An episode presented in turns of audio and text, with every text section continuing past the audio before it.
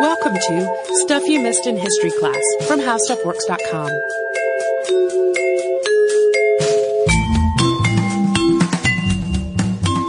Hello and welcome to the podcast. I'm Tracy V. Wilson. And I'm Holly Fry. Today, we are going to talk about the Honey War. This is a dispute that was fortunately not really a war. It led to zero human casualties, and it wasn't particularly over honey either. Uh, but it's a story that's full of silliness and pride and obstinacy and bureaucracy, and it's kind of a goofy story of a weird land dispute. I felt like we needed something to lighten the load up a little bit, so similarly to the time that we did the one about Popsicle and Good Humor suing each other a lot, Yeah. this one is about Missouri and Iowa bickering over where their border was. I had hoped it was going to be about Winnie the Pooh arguing with Rabbit, but it's not. it comes off a little like that though. Uh, it's also a listener request from Amy, and I know other people have requested it also, but it's one of those things where the name is so memorable that, uh, I didn't, I didn't write down any of the other people besides Amy who asked for it. So as Tracy mentioned, the Honey War was a dispute between Missouri and Iowa in the 1830s, before Iowa officially became a state. Missouri had been granted U.S. statehood on August 10th of 1821, and the setting of Missouri's northern border when it became a state was at the heart of the Honey War. Missouri's acceptance into the Union was kind of a complicated matter because it wanted to join the Union as a slave state. At that point, the United States had 11 free states and 11 slave states. So there was an equal power balance between the slave states and the free states in Congress. A 12th slave state would have tipped the balance of power in favor of the slave states, which most of the free states and the federal government were just not willing to allow. So if Missouri was going to join the Union, a free state needed to join the Union as well. And the free state in question worked out to be Maine, which had previously been part of Massachusetts before its residents voted to separate from Massachusetts on July 26th of 1819. This meant that Maine and Missouri were basically admitted into the Union as a slave state free state pair, with Maine being admitted as a free state on March 15th of 1820, and then Missouri being admitted as a slave state on August 10th of 1821. Also part of this deal, which is known as the Missouri Compromise, latitude 36 degrees 30 minutes, which was Missouri's southern border, was marked as the border between where slavery would be allowed and where it wouldn't. Until the passage of the Kansas-Nebraska Act in 1854, new states that were south of Missouri's southern border would be slave states, and new states that were north of that line would be free. This was all part of the nation's ongoing efforts to simultaneously keep slave states happy while preventing them from becoming more powerful than the free states, which is why you'll sometimes hear agreements like the Missouri Compromise referred to as appeasements and not compromises. Yeah, what the North actually got out of this was not going to war in, most cases. Missouri's northern border, which it would eventually share with Iowa, had been marked out by surveyor John C. Sullivan in 1816 after Missouri's first petition to Congress to become a state. Sullivan was a government appointed surveyor, and the boundaries that he was delineating were between the soon to be created state of Missouri and the Osage Nation, which had ceded that land to the United States in 1808 at the Treaty of Fort Clark. This treaty is one of many that was weighted heavily in favor of the United States, and the Osage nation, had definitely agreed to it under duress and gotten very little compensation for the land itself. Sullivan's work was, to be quite frank, full of errors. He had one job. It was basically to draw a straight line across the state 100 miles north of the confluence of the Kansas and Missouri rivers. This line would stretch across the state to the Des Moines River. This was both a physical boundary on the ground and a line drawn on a map. The first thing he did wrong was basically to forget how to use a compass. Whoops. He neglected to take into account that a compass needle points to the planet's magnetic north pole, not true north. So his measurements on the ground where he was li- relying on incorrect compass readings didn't correspond to the line that he drew on the map. He also marked the boundary itself by pulling up mounds of dirt as he went. Some accounts uh, indicate that he used posts, but the most scholarly of all the sources used for today's show say no, it was mounds of earth. It was not posts.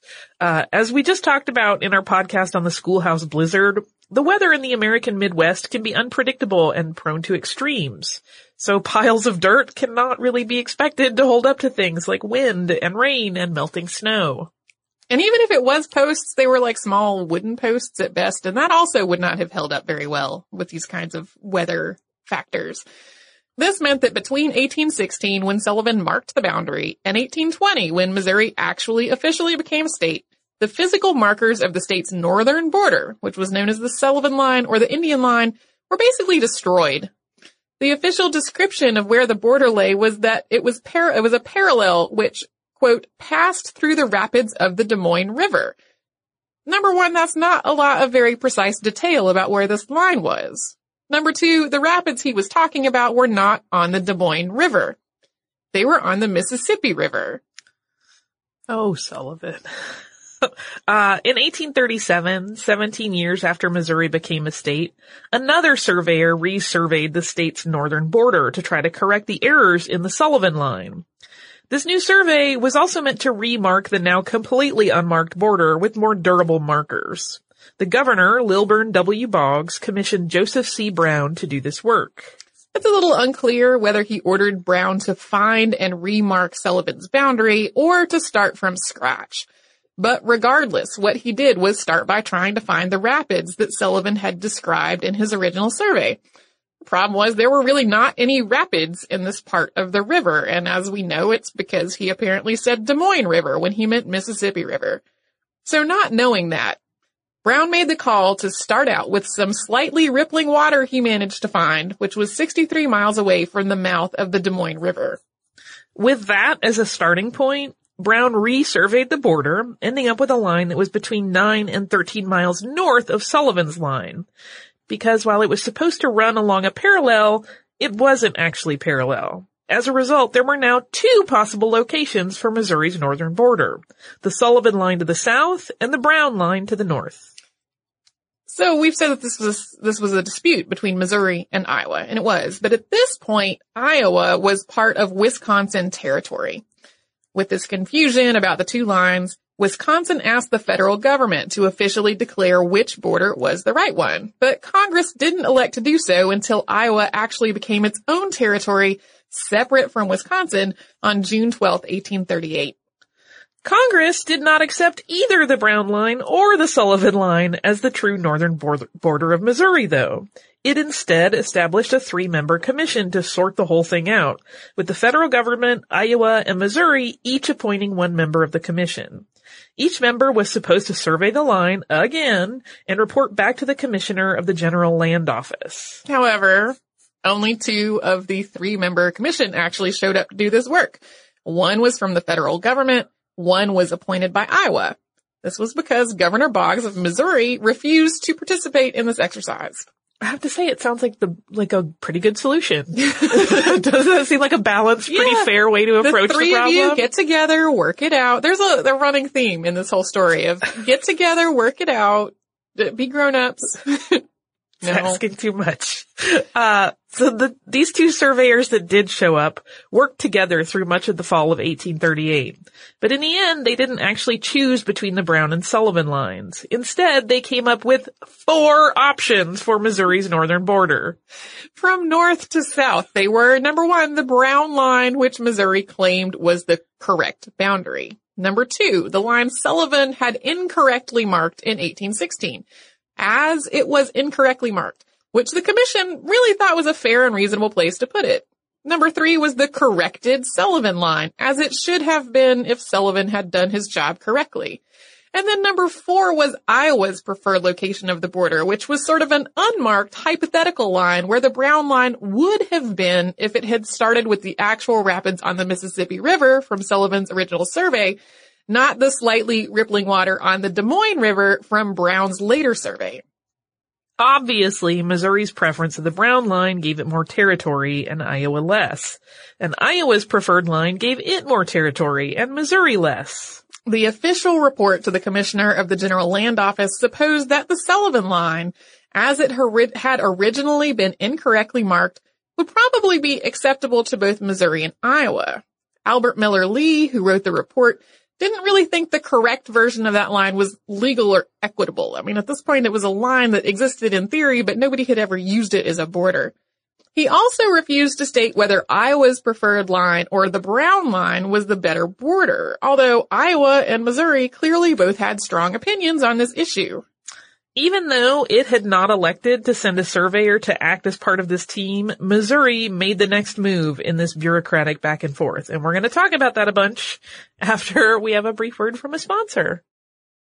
With the report to the commissioner of the General Land Office turned in, Missouri declared that its territory extended to the Brown Line, the northernmost of all of these potential boundary lines that we talked about before the break. And then it started sending its taxmen in to start assessing the land between the Sullivan Line and the Brown Line for tax purposes. This almost sounds like a cartoon about bureaucracy at this point. Like just picturing a bunch of dudes tromping through the same space and pointing to things and grimacing. That's exactly what it was. Uh, the 12,000 or so people who were living in this roughly 2,500 acres of land, though, mostly thought of themselves as Iowans. They were not at all happy when Missouri tax officials started showing up to assess their property for the purposes of a Missouri tax. the Iowans who were living between the Sullivan and Brown lines got together and they sent a delegation to talk to Iowa Governor Robert Lucas. On July 29, 1839, Governor Lucas issued a proclamation demanding that Missouri stop trying to tax Iowa citizens and basically tell them to get back on their side of the Sullivan line. He also called for Iowa officials in the area to maintain control of the disputed territory, which he felt like was part of Iowa. In August, Governor Boggs of Missouri then issued his own proclamation, basically declaring that it had the right to do whatever it wanted because that land was part of Missouri and not Iowa. In September, Iowa asserted itself once again, insisting that the border stop at the Sullivan Line, having apparently given up on the idea of a border even farther to the south. sheriffs and tax officials from Missouri who went north of the Sullivan line to try to collect taxes or enforce Missouri law were met with anger and derision by the people who were living there who still, as we said before, considered themselves to be Iowan. And as all of this was going on, someone went into the disputed territory and they cut down three or four hollow trees that honeybees were nesting in. Bee trees were a precious commodity. Honey was expensive, so people who managed to find and harvest from bee trees could really make a tidy profit off of doing so. Beeswax was also really important for candle making and other uses. We've talked about on the podcast before, candles at one point were very valuable. So unless you happen to stumble onto one, the process of finding a bee tree was also really difficult. You had to track wild bees, sometimes for miles, just to be able to locate these trees. So cutting down multiple bee trees that people already knew about was a big deal. Just, you know, there were little boxes that people would use for this whole bee tracking. No. I, so I saw one at the Woodman Institute Museum in Dover, New Hampshire, which has inspired another podcast, the one on the Cocheco Massacre. Uh-huh. Um, it's basically a little box and you would tempt a bee into there with something sugary. And then when you let the bee out, you would follow it in the direction that it goes because bees usually go back to their hive in a straight line. Right. And so if you lost track, if you lost sight of the bee, you would have to like Tempt another bee. tempt another bee and, and start over. Um, or, or maybe if you had a really good compass reading, you could just walk in a direction and hope that you got to the right bee. There's a whole, Or you could hope that it was a bee from the same hive and Right. that each time you stopped, they were going to lead you closer, but you could end up on a really crazy goose chase at you're that not point. on a, a weird rabbit hunt to a series of different bee trees. So yeah, there, like people had whole methods for tracking bees and like timing how long it took a bee to go from your little box that you made to wherever its mystery hive was and then back. So yeah, uh, if you think it's probably difficult to track wild bees, yes, bees are hard to keep up with. They fly and are small. they don't like to report in. No. it's also, I mean, to be really honest, it's kind of unclear who cut down these bee trees. We don't know who cut them down.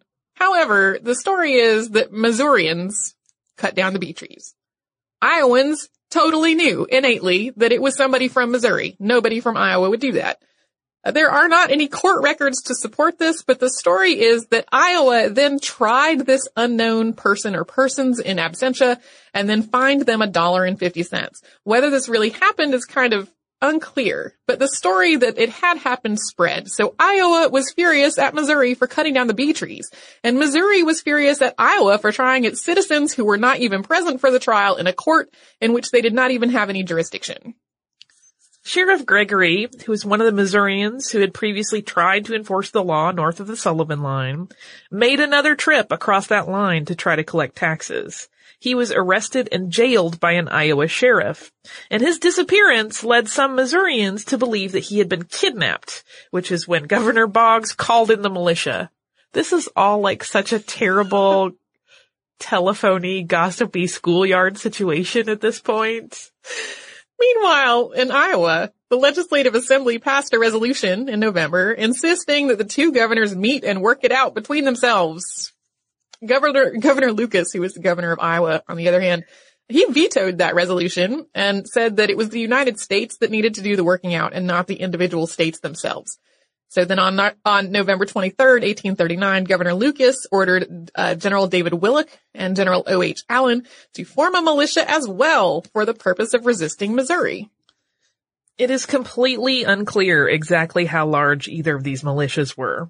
Estimates for both are all over the map, from the hundreds to the thousands. However, the general consensus is that Missouri's militia was bigger than Iowa's, and Iowa's wasn't really mustered until this was all pretty much over. Both militias were also pretty ragtag. The men were responsible for their own weapons, which meant that they were full of assorted odds and ends, some of them dating all the way back to the War of 1812. Some of the stranger weapons that have been noted on the Iowa side of this conflict included a six foot long sword that was cut out of a piece of metal, a dasher from a butter churn, that's the thing that you churn up and down to make butter, and a sausage stuffer. Even though tensions had been high among the Iowans actually living in the disputed territory, most of the men in the militia weren't local to that little strip of land and they didn't really care. Most had joined up because it was winter and they needed the money, which meant that morale was poor and desertions were many. The Missouri militia, on the other hand, was so poorly provisioned that at one point it resorted to robbing a store to get food and blankets. Eventually, Thomas A. Anderson of Missouri did what seems like the only sensible thing in this story so far. He advocated for a Missouri-Iowa commission to be formed to work this whole thing out. In his words, quote, in the name of God of mercy and justice, gentlemen, let this monumental piece of absurdity, this monumental but cruel blundering have an end. Someone. It's not entirely clear who, since both Missouri and Iowa claimed that it was them, drafted a resolution on December 12, 1839, requesting that both governors step away from this issue and for real, hand it over to the federal government. Basically, kids, stop fighting, give it to mom and dad. At last, the two states agreed to do so, which put an end to the need for militia on either side.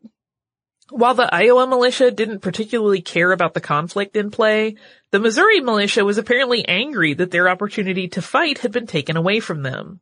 They split a side of venison into two halves, named each one after one of the respective governors, and shot them both to bits. And then both militias eventually disbanded and went home. I'm so angry. they were so angry they shot up a deer carcass. Apparently they buried it afterward with like a very, uh, like very formal, serious funeral. As you do. After you've had a weird tantrumy shootout with a deer carcass. Uh, after all this odd back and forth, the federal government finally did get involved, and we're going to talk about that after we have a word from one of our fabulous sponsors. So we mentioned on the show that I am getting married. Mazel! I, the only reason I sounded uncertain about that is because as it turns out, planning a wedding, even when you are diverging from a lot of like the quote traditional wedding staples, it's a lot of work and it can be very stressful.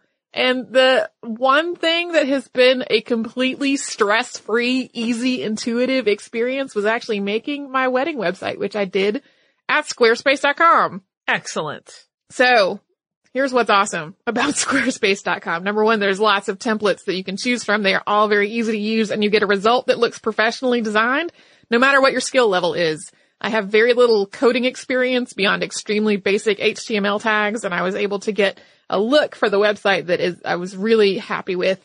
Uh, it's very intuitive, very easy to use tools, and you get a free domain if you sign up for a whole year. So start your free trial today at squarespace.com. When you decide to sign up for Squarespace, make sure to use the offer code HISTORY to get 10% off your first purchase. Squarespace. You should. Even though both states had agreed on a resolution to have Congress settle the issue of where their border should be, Governor Boggs, the same man who had refused to participate in the commission to resurvey the border, also refused to cooperate with the federal government. This pitted Iowa and Missouri against one another in Congress for the next six years. There was also more at stake in this boundary issue than just bee trees and hurt feelings. If the Missouri boundary was moved north, the territory where slavery was allowed would also move north. This would put Iowans who thought they were living in a free state instead in a slave state, and many of them considered this idea to be absolutely abhorrent. In the middle of all this, Iowa became an actual state on December 28, 1846. Florida, a slave state, had been admitted to the Union in 1845, so that once again maintained the 50-50 slave state free state split.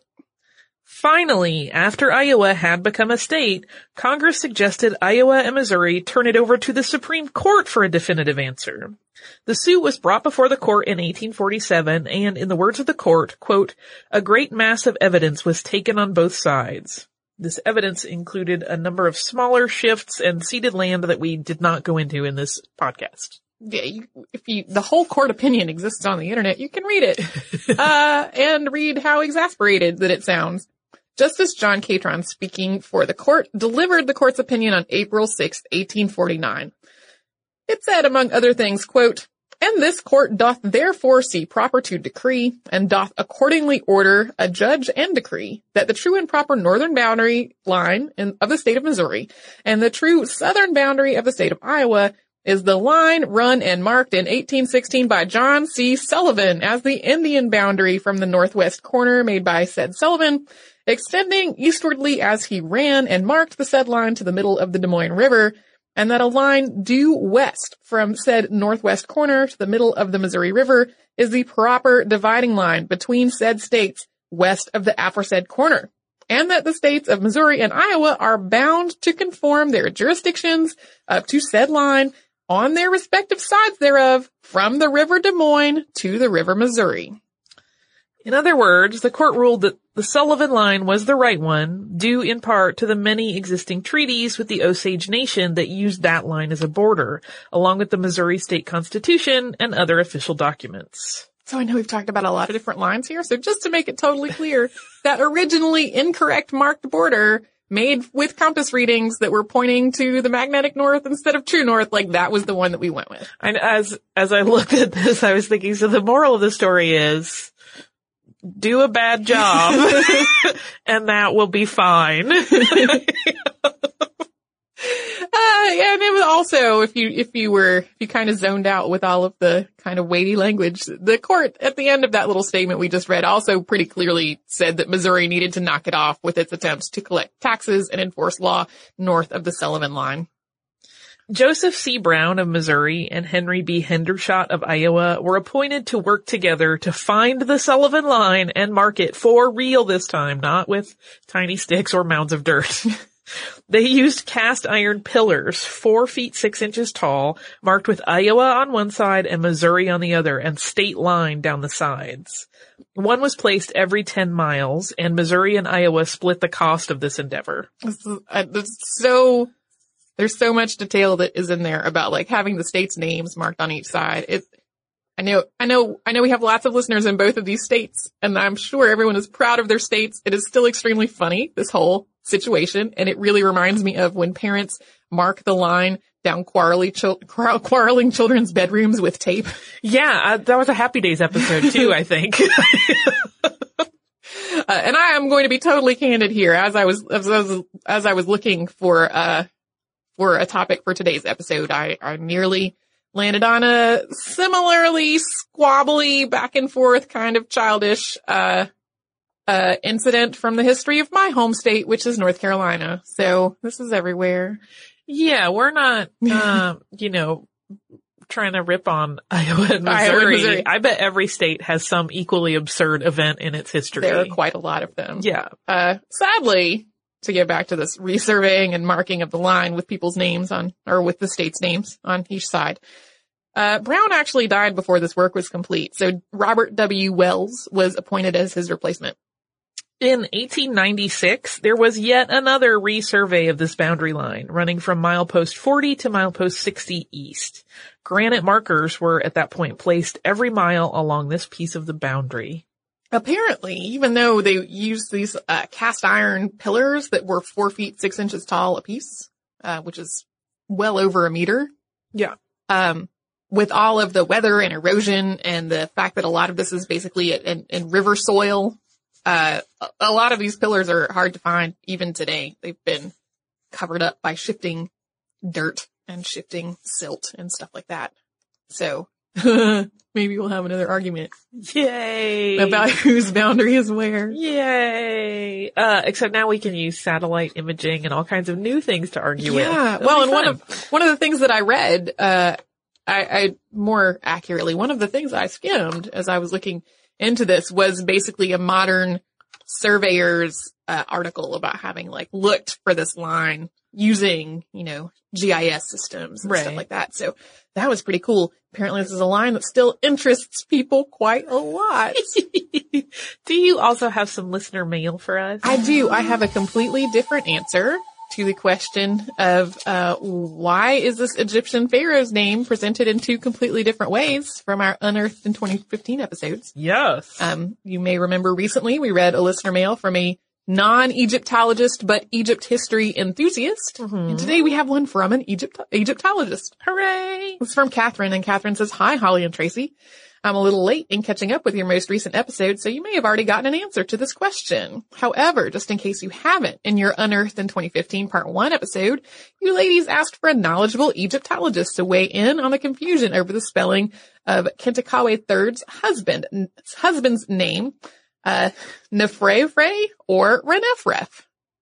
Uh, while I am no longer an, act, an active Egyptologist and far from the most knowledgeable, I can tell you that the wacky anagram switcheroo you noticed in the spelling of the king's name is the result of honorific transposition, a unique feature of the hieroglyphic, hieroglyphic language. In honorific transposition, the glyphs within a word or sentence are intentionally placed out of phonetic slash grammatical order in order to pay homage to the gods or kings whose names are represented by the glyphs by putting those glyphs first. That means that even though Nefrefre's name is spelled with the solar disk ray glyph coming first, it may not necessarily be pronounced with that phonetic value first. This intentional misordering has caused a lot of confusion in modern translations. By convention, all pharaohs' names spell out words or phrases, often devotionals to different gods.